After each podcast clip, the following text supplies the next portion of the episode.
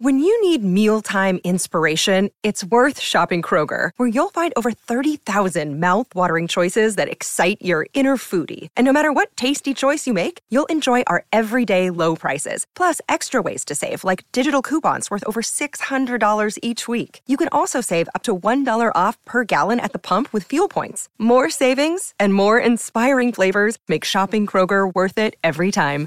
Kroger, fresh for everyone. Fuel restrictions apply.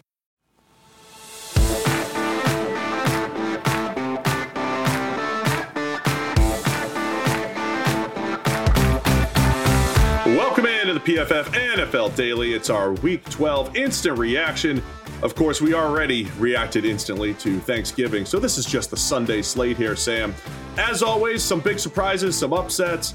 It started in the one o'clock hour with with games like the Jaguars going for two to beat the Baltimore Ravens, pulling the upset there, and we just saw the walk off win for the second week in a row, overtime walk off by the Las Vegas Raiders beating the Seattle Seahawks. What else among those things stood out to you this week?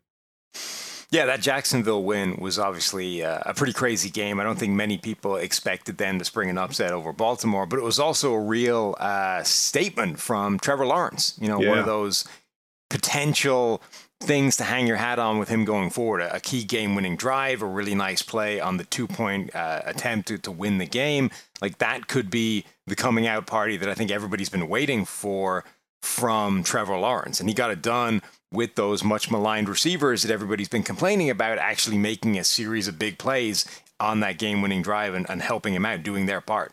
That's definitely my biggest takeaway from that Jags game. If you guys have listened to the PFF NFL podcast, I've been asking for that drive for a while from Trevor Lawrence. Let's see that one where you're the the number one overall pick, where you're making big time throws, and boy, they he just marched the Jaguars down the field.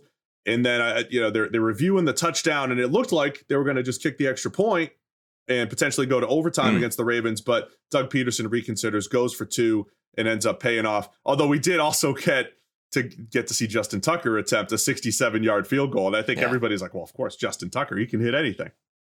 They, they really almost butchered those final seconds. There were what 14 seconds left on the clock or something once they'd scored the two point conversion, which, as we know from Chiefs and Bills games, 14 seconds is enough time to move the ball into field goal range, particularly if you're going to squib kick and let them have the ball to start with on like the 40 yard line. I mean, I get that you chew a couple of seconds off the clock while you're doing that, but they're getting the ball quite a lot further than if you just booted it through the back of the end zone and made them start at the 25. Like it's probably worth the trade off of the few seconds. Like kick it long, kick it out of the end zone, make them start from the 25 and make them go as far as possible to, to get into field goal range the game we just saw, Vegas uh, beating the Seattle Seahawks 40 to 34, incredible back and forth game. The game ends on a Josh Jacobs 86 yard touchdown for a score. A walk-off win for the Raiders and so many fantasy teams with Jacobs dominating in this game. but boy, I mean, an incredible game. I mean, there was a point in the game where Derek Carr had two touchdowns and two interceptions on his first like 10, 12 passes, whatever it was. Uh, incredible back and forth game. Geno Smith had his ups and downs, but he was making his big time throws. It looked like Seattle had this game in hand, but the Raiders come back to tie it, to send it to overtime. Both teams have the ball for a possession, and then Jacobs runs away with it for 86 yards. The you know, yeah, another, more life for the Raiders here. More life for the Raiders. Another great uh, game from Josh Jacobs, who's been playing fantastically well this season. I mean, he has been potentially exceeding the performance of his run blocking maybe better than any other running back in the NFL. Nick Chubb has been getting it done, but Nick Chubb's got one of the best run blocking units in the league in front of him. Derrick Henry and the Titans is a, a bit of a weird relationship, but like Josh Jacobs, what he's doing uh, behind that Raiders offensive line all season long, I think has been incredibly impressive. Uh, back in the in the one o'clock game, Cincinnati Bengals beating the Tennessee Titans. The Bengals moved to seven and four. Titans falling to seven and four. That was one of those just as as hard fought as we expected it to be. But I thought uh, Joe Burrow making big time throws down the stretch and finding Tee Higgins. We see once again another week without Ja'Marr Chase, where where the Bengals have to rely on Tee Higgins. And it was a lot of Joe Burrow throwing outside the numbers and trusting Higgins to go up and get it. And I think that bodes well for the Bengals of obviously winning games now, but even more so when Chase comes back. Yeah, it's a couple of games now where the question has kind of been okay, everybody talks up Tee Higgins as long as Ja'Marr Chase is on the other side taking all the coverage away. Can he be that guy without Ja'Marr Chase in the lineup? And for two weeks now, I think we've seen that he can be. He's won a bunch of he's going to contested catches, he's won a bunch in single coverage, he's made some really big plays for the Bengals offense when they needed him. I think that that's been a huge couple of weeks for Tee Higgins personally and for that Bengals offense to show that they can still function in a couple of different ways. Tee Higgins, uh, the last couple of weeks, Joe Mixon the week before that, without Ja'Marr Chase, so that when Ja'Marr Chase does come back, that moves the needle for them in a huge way. And the Bengals have kind of kept themselves around and are still very much in the hunt. DraftKings Sportsbook, an official sports betting partner of the NFL. It's my go to when betting on the NFL this holiday season. Right now, new customers can bet just $5 on any NFL team to win their game and get $150 in free bets if they do. Check it out. Right now, everyone can earn up to 100% boost with DraftKings stepped up same game parlays. Go to DraftKings Sportsbook app, place a same game parlay, and combine multiple bets like which team will win, player props, point totals, and more. The more legs you add, the bigger the boost, the bigger your shot to win big. So download the DraftKings Sportsbook app now. Use code PFF. Place a $5 bet on any NFL team to win their game and get $150 in free bets if they do. Only at DraftKings Sportsbook with the code PFF. Minimum age and eligibility restrictions apply. See show notes for details.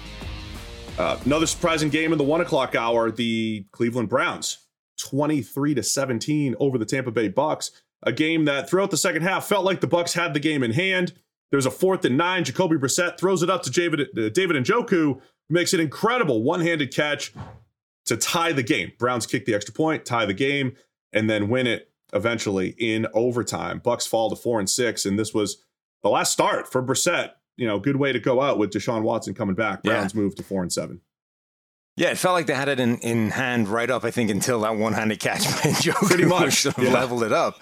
Um, and it's crazy. Like last week, the story was how David and Joe, or the Joby, Jacoby Brissett was being let down by his tight ends, right? There were maybe three missed touchdowns that his tight ends had between a slight overthrow, between a drop pass, between one that was somewhere in the middle.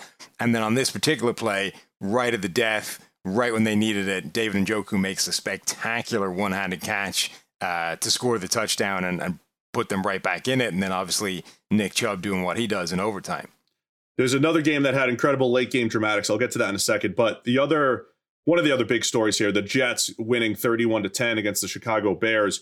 The Jets offense looking really good, but not with Zach Wilson. It's with Mike White after Zach Wilson's bench. Mike White goes 22 of 28 for 315, three touchdowns.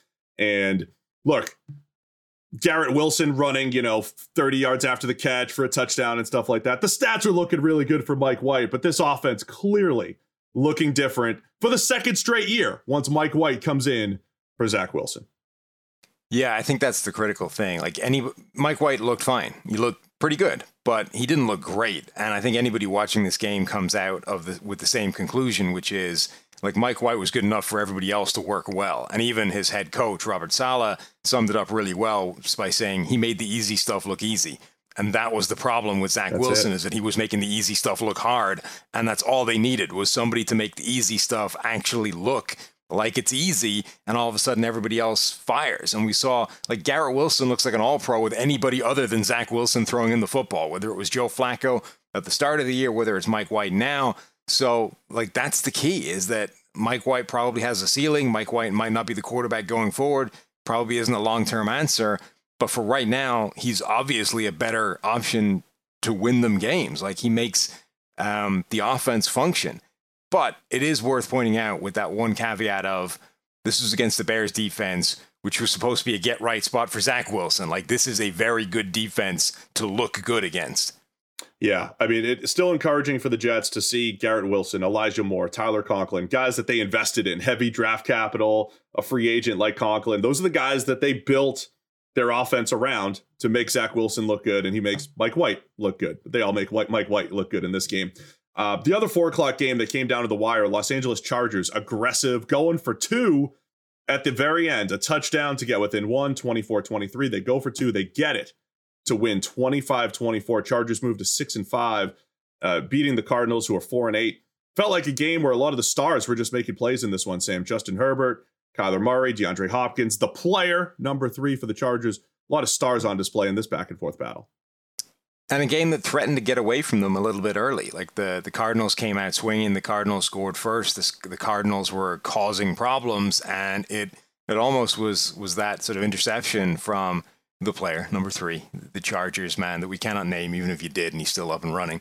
Um, got the interception. It was almost like that transformed things. That gave them like a spark of yeah, we can still do this. We can still come back. Um, and then it became a bit of a, a, back and forth, and ultimately they got that final score and stayed aggressive. Like Brandon Staley kind of gone back into a shell this season in terms of fourth down decisions. You know, there were people all last season that were saying this his hyper aggressiveness was not like a sharp analytics push. It was just he was weirdly aggressive. Like he was going for a bunch of fourth downs where the analytics, the data says don't go, like kick it. This is not the down to go for it on fourth down. He was just over aggressive last year. And it's almost like that's gone the other direction this year where he's been too conservative.